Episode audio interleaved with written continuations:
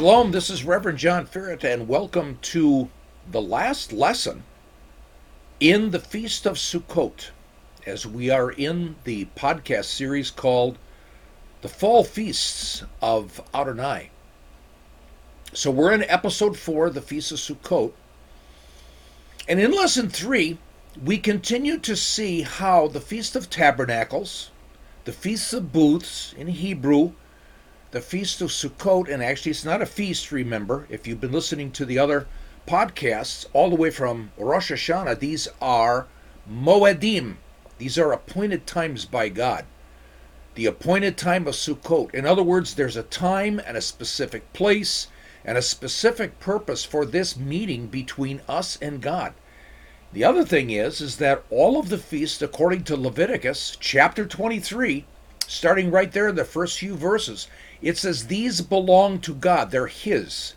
They don't belong to Israel. They don't belong to the Jewish people. However, He brought it to His chosen people. He brought it to all of His chosen people, and even the Jewish rabbis, the great Jewish rabbis, would say that Torah, those first five books of the Bible, which contain all the elements of the appointed times of God, are for all nations. So more and more we're seeing we get a a clear backup for the rationale that the church should begin to do the feast of the Lord and not just made up feasts only. Christmas is a made up feast. It's it's in in the church it's huge. Easter is the same thing. It's a made up feast. God never commanded for us to celebrate Christmas or the birth of Messiah. God has never commanded us to celebrate Easter, which is really the celebration or, or the re, of the resurrection. There's no command for God by God for us to do that. He's got his eight, and we see that Leviticus 23. So we're getting to see more and more of a strong argument that says, wait a minute, if these belong to God and we're grafted in to the olive tree of Israel and we're joint heirs with Israel, we're not Israel, but we're joint heirs, how much more important is for us to join with them? To join with them and participate in the appointed feasts of the Lord. But again, we want to see Jesus in these feasts. So far, we've seen how Sukkot relates to Jesus as the light of the world. So far, we've seen how Sukkot relates to Jesus as the source of living water. And now, as we finish off on taking a look how the Feast of Sukkot relates to Jesus, how is it related to the celebration for all nations? How does Jesus teach us that the Sukkot is intimately connected to Jesus' birth? Come, let's go see.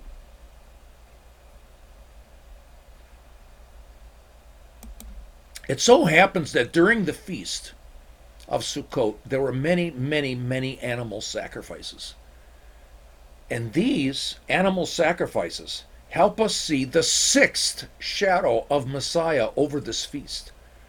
The sixth shadow that says the Feast of Sukkot stands alone on its own in its own meaning, just as God has instructed in Leviticus 23 and in other places. But God also said, in His own words, in the temple courts, that all Scripture testifies of Him. Jesus said this probably between 24 and 30 AD. And at that time, all they had was the Hebrew scriptures that we call the Old Testament. And so, indeed, there's a, another purpose to see Jesus and to see how God wants to teach us related to these feasts about his ultimate redemption plan through the cross. So, again, in as we approach Shadow 6, we're talking about these sacrifices. Now, there was one in particular, and that is bulls were sacrificed each day. Now, you can go to Numbers 29, verses 12 through 40. Now, we're not going to read them. We'll just start out here and just do a quick review because there's something that I want to point out here about animal sacrifices, specifically related to the bulls. So in Numbers 29, starting in verse 12, then on the 15th day of the seventh month, you shall have a holy convocation. The 15th day, this is the first day of the seven day appointed time of Sukkot. You shall do no laborious work, and you shall observe a feast to the Lord for seven days. You shall present a burnt offering, an offering by fire, as a soothing aroma to the Lord. Thirteen bulls, two rams, fourteen male lambs, one year old, which are without defect, and their grain offering. Fine flour mixed with oil, three tenths of an ephah for each of the thirteen bulls, two tenths for each of the two rams, and a tenth for each of the fourteen lambs, and one male goat for a sin offering, besides the continual burnt offering. Offering. It's a grain offering and it's drink offering. So that's day one. 13 bulls were sacrificed. Then on the second day, 12 bulls. 12 bulls, 2 rams, 14 male lambs, 1 year old, etc., etc. Further on, in Numbers 29, it says the third day 11 bulls, the fourth day 10 bulls, and so on and so on until the seventh day we get down to 7 bulls. So we have a countdown starting on the first day 12, 13 bulls on day 1, 12 on day 2, 11 on 3, 10 on 4, 9 on 5, 8 on day 6, and 7 bulls on day 7. You add them up, and it's 70 bulls. Now, in the Bible, and especially in Judaism, especially of Jesus' day, this is a symbol for all nations. This is from Genesis 10. Because we read about the descendants of Noah. His son Shem had 26 descendants. Ham had 30 descendants, and Japhet had 14 descendants, or a total of 70, comprising all the 70 nations after the flood. And again, like I said, in ancient Israel in Jesus' day, 70 always represented, no matter how many nations there are, okay, 70 just re- represents all Jewish nations. All people of all of those nations, all people of all of those tribes and all of those groups. And it was said that Sukkot, therefore, is a time of great joy for all nations and for all peoples because of the 70 bulls that were actually sacrificed over the seven day period. Now, this seems to relate to the universal covenant that was made with Abraham. You'll remember it. This is in Genesis 12, verses 1 through 3. Now the Lord said to Abram, Go forth from your country and from your relatives and from your father's house to the land which I will show you, and I will make you a great nation. And I will bless you and make your name great. And so you shall be a blessing. And I will bless those who bless you, and the one who curses you I will curse. And in you all of the families of the earth will be blessed. Now, before we kind of leave this verse, the one thing that I want to mention is if you access the JPS Torah commentary, probably one of the best Jewish scholarly works on the Torah, the Jerusalem Publication Society Torah Commentary. And the scholar Nahum Sarna has commentary on this verse. Another source is Joseph Shulam from Netivyah Ministries in Israel, the Way of the Lord Ministries uh, in Jerusalem. And he is a proven, uh, excellent Jewish scholar who's messianic, who believes that Jesus is Lord and Messiah.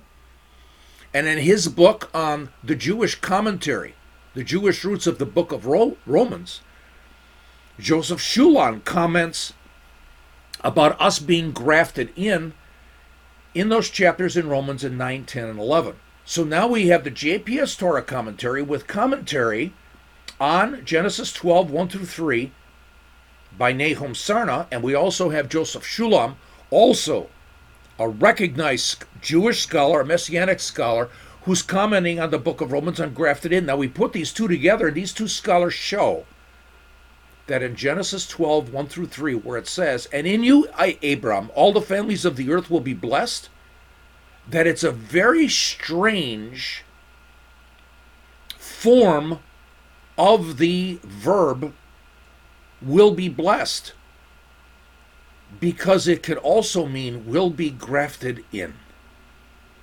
This is amazing. And there was a rabbi, uh, this is probably after Paul's day, who recognized this and who wrote about it. And it's very interesting because this was shortly after Paul's day, and Paul talked about the fact that we're grafted in. Paul is an expert in Hebrew, and he probably knew this very different, very unique way that the verb will be blessed in Genesis 12, 1 through 3 is actually being used. Because Paul talks about the fact that we, the families of the earth, the nations of the earth, there will be a day where we'll be grafted in. So this is just quite amazing. So during Sukkot, it's a time of great joy for all nations and for all peoples. Paul, I probably looked at that and he said, Yeah, it's a time of great joy because we will be grafted in through the covenant that God made with Abraham.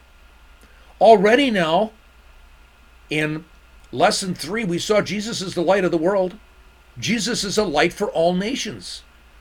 Already we've seen that Jesus is the source of living water.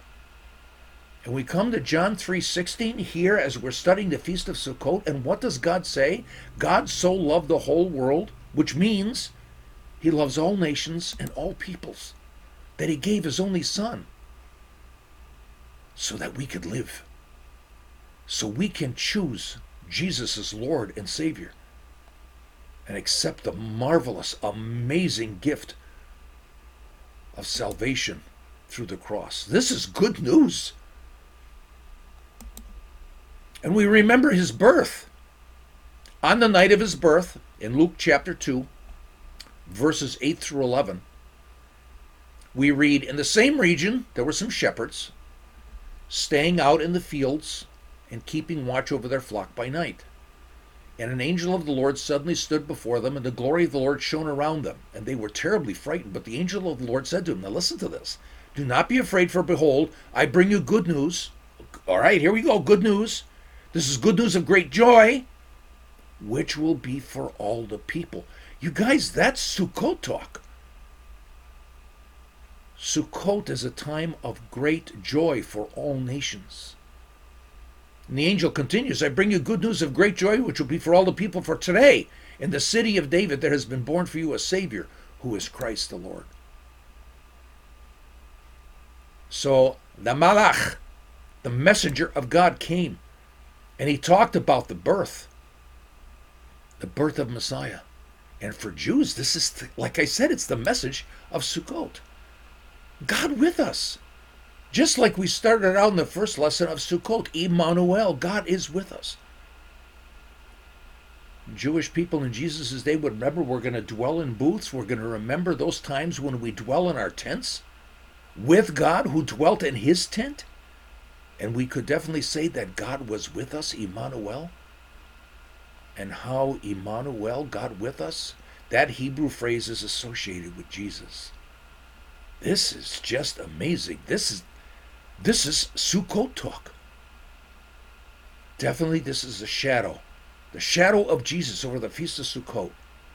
A shadow that comes us. Just amazing. So let's take a look at the last shadow. Now, there could be more. I'm not trying to say that my series on the Feast of Sukkot is the be all and end all. It's not. This is God's Word. It's deeper than deep and wider than wide and higher than high.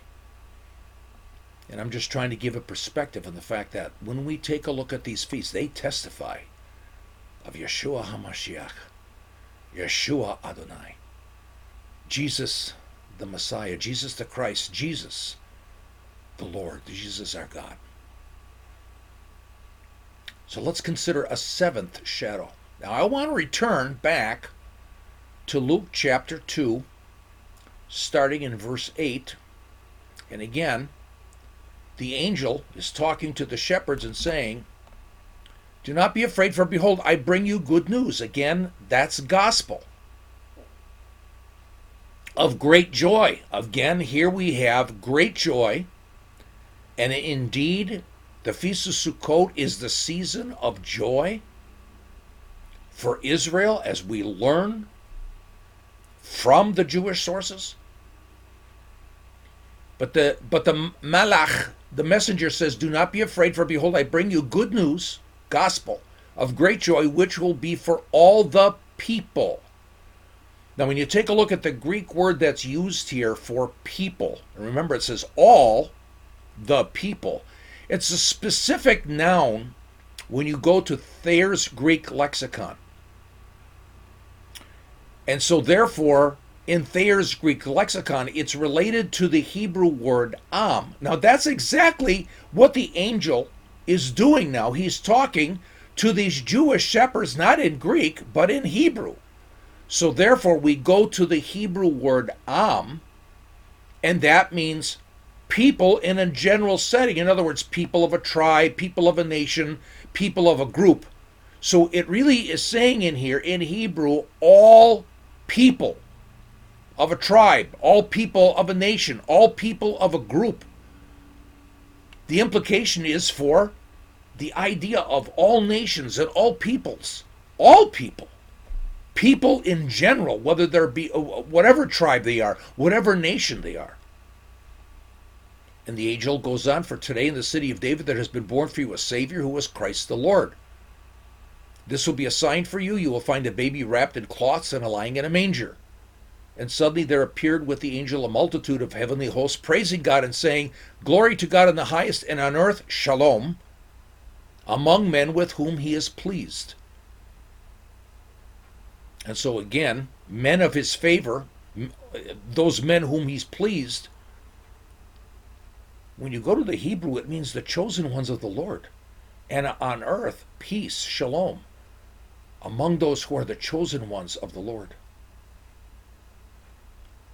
And remember Jesus' words You did not choose me, but I chose you, the chosen ones of the Lord. Wait a minute. this is the Christmas story. And now we have to ask the question is it possible that he came to dwell among us in his sukkah, in his body, in the Feast of Sukkot? Was he born at this time? We saw already connections between what we would say the Christmas story as in Sukkot. Are there others? Let us connect some dots and see where it might take us. First of all, when we read about the Christmas story, the shepherds were out with their sheep. And it's nighttime, so more than likely they're probably out in the fields, more than likely in a cave or some enclosure in a sheepfold. That's what shepherds do. Now, this can't be wintered because it must be warm. They're out with the sheep, probably in agri- uh, agricultural fields. We don't know for sure, but it could be. If they're out in the fields, because that's what it says, there's a problem. And that is starting in Passover, you have grain, you have barley, and you have wheat all the way through June because the harvest is beginning. So you're not going to have sheep in agricultural fields until after the wheat harvest is done, which has got to be sometime July or August. So we're coming into the fall season. You're not going to have sheep in the fields, first of all, during the rainy season, during the winter months, which is November through about March. And once it's drying up, you're not going to have sheep in the fields even around Passover because you have the barley growing. And sheep will just massacre a field with barley or wheat. So when we take a look at the geography, if these are agricultural fields, this is probably September, again, around the Feast of Sukkot. Now, there is one famous um, Jewish messianic scholar that is very, very well known. And it's Jonathan Cahn. And I just love the guy. And I love reading about his views and comments and so on. Jonathan Cahn says that he thinks his view is that Jesus was possibly born at the Passover season because that's lambing season. The implication is all baby lambs are born in the spring. Now, what's interesting when you actually study this, the answer is no. Now, in the United States, yes, lambing season is in the spring, but not in Israel. They're born all year. I happen to be in Wadi Rum in the nation of Jordan, and I was there in June, and baby lambs had been born. And it was interesting because Muhammad, who was our Muslim shepherd, was talking about the mothers that were part of his flock that were forced to leave their babies that were just born in June, not March, not April. I mean, this is the Middle East. And he said he has to force the mothers to come and they cry out. They're, they don't like it, but they've got to eat. They've got to feed themselves. Otherwise, they will not have sufficient milk for their babies when they come back. So he said it's a hard thing to do, but that's what they have to do. But the key was lambing season. Lambs were born in June. And I happened to ask Muhammad, I said, Do are lambs born all year? And he says, Of course they are. There's no just lambing season in the Middle East. Fascinating. And I learned this from a Muslim shepherd. So I will disagree uh, in kindness with Rabbi Jonathan Cahn, bless his heart, um, that indeed you can't use that for a reason to say that Jesus possibly was born at Passover. But again, the angels are saying this is a time for great joy for all nations or all people, people who are part of a tribe or a nation. This is Sukkot talk. In Yeshua and what we've seen, He is the source of living water. And during the Feast of Sukkot, we're talking about willow trees that are used part of the celebration, and willow trees grow close to sources of living water. And that willow tree that's set up next to the altar during the water celebration each day for seven days, and water and wine are poured out on the altar, almost like a symbol, a picture of blood and water that came out of Yeshua's side as he was on the willow tree as he was on the cross? Or Yeshua camping out with us?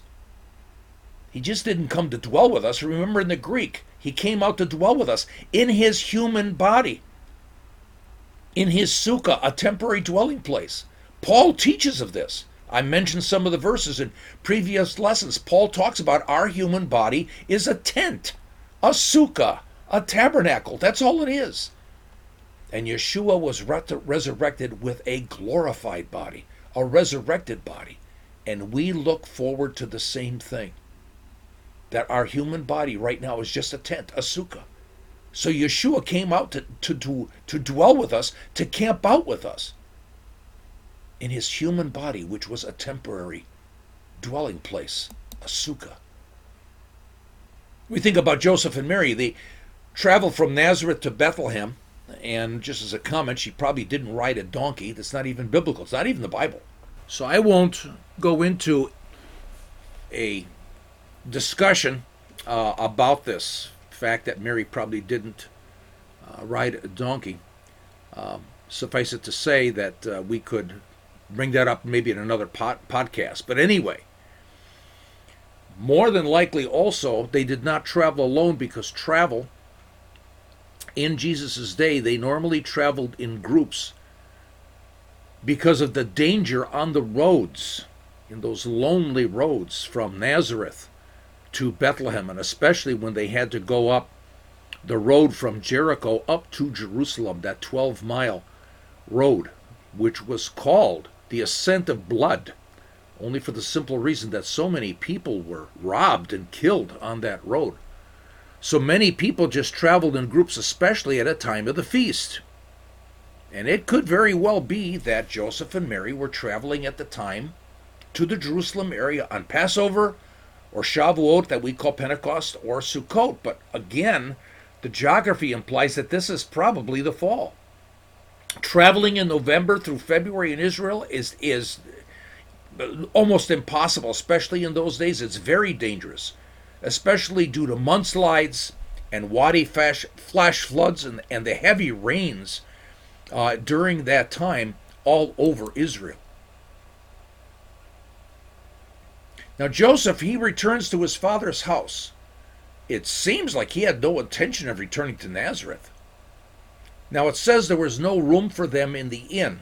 And this is not a holiday inn, this is not Motel 6. The Greek word there is kataluma.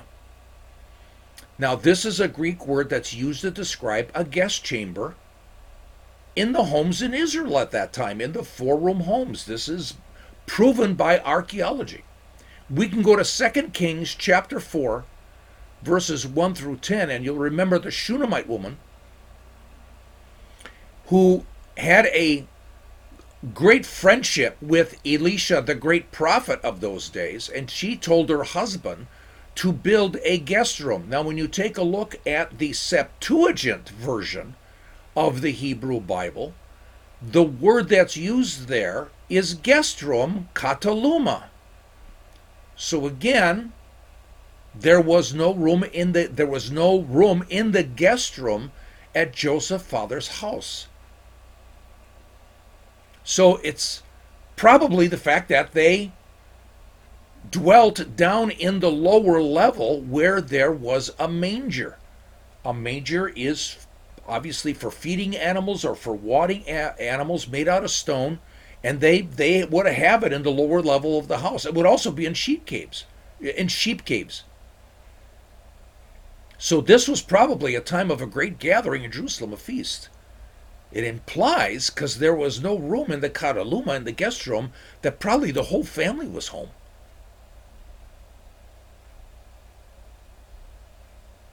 Now, Jerusalem, when we take a look at uh, Isaiah chapter 2, verses 1 through 3, or Micah chapter 4, verses 1 through 2, or Joel chapter 2, verse 1, and other places, Jerusalem, the Temple Mount, was considered the mountain of God. Now, this is interesting.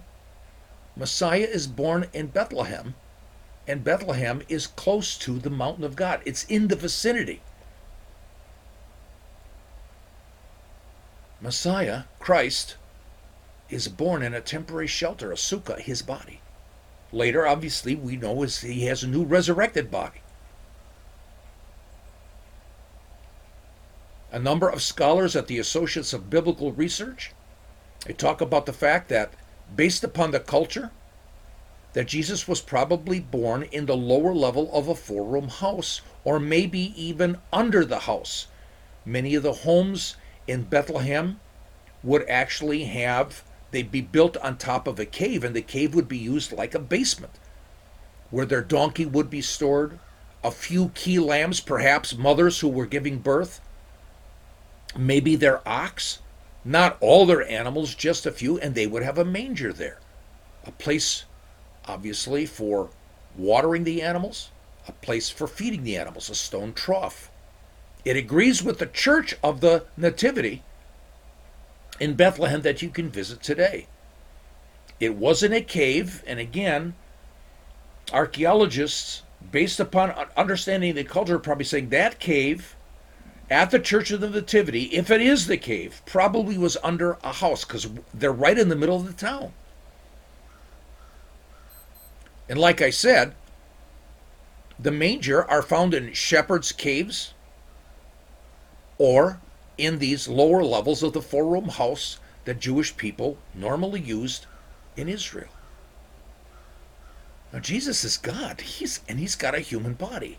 It's his temporary dwelling place. And in John chapter 1 verse 14, your Bibles will probably say that he came to dwell among us. But the Greek word is skeno, which means to camp out, a tent, a temporary dwelling place, a tabernacle. That reminds us of Sukkot again. He dwelt with us.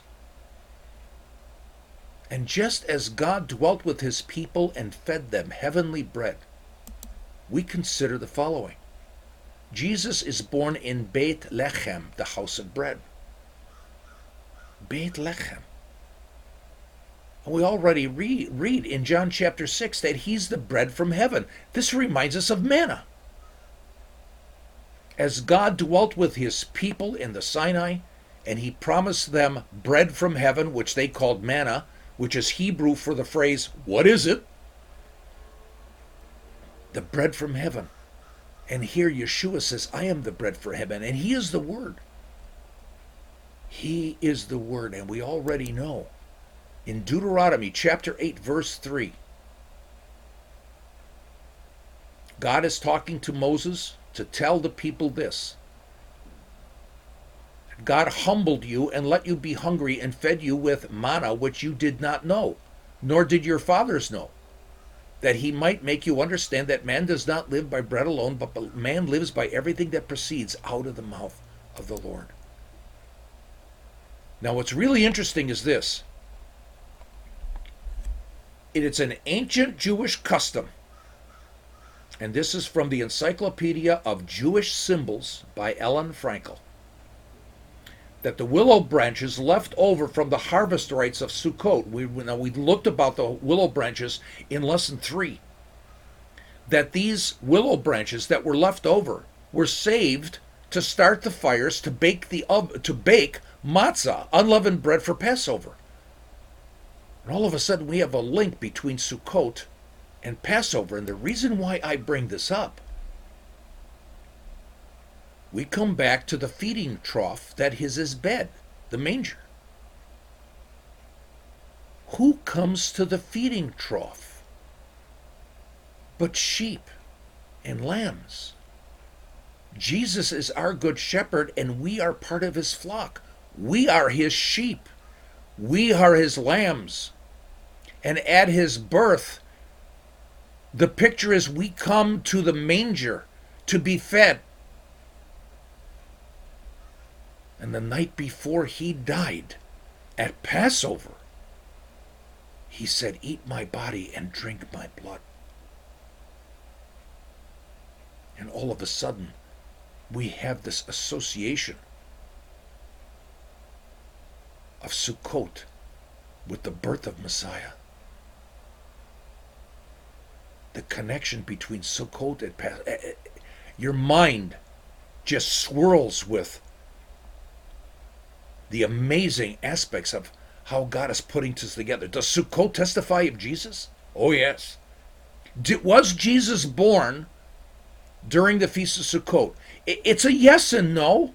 Perhaps Rabbi Jonathan Cahn is right. Maybe Jesus was born at Passover. It's my view that I think he was born in the fall at the Feast of Sukkot.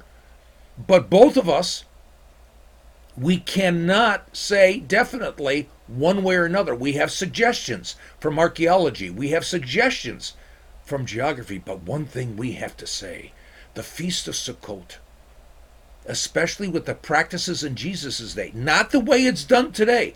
Bless the Jewish, religious Jewish people and the Feast of Sukkot today and the way they look at it, the meaning for today. We've got to go back and put the Feast of Sukkot in its historical perspective, what was going on in Jesus' day. We want to see how the Feast of Sukkot testifies of Jesus. And indeed, we have looked at seven, seven amazing shadows of Jesus over the Feast of Sukkot. So is it possible that he was born during the Feast of Sukkot?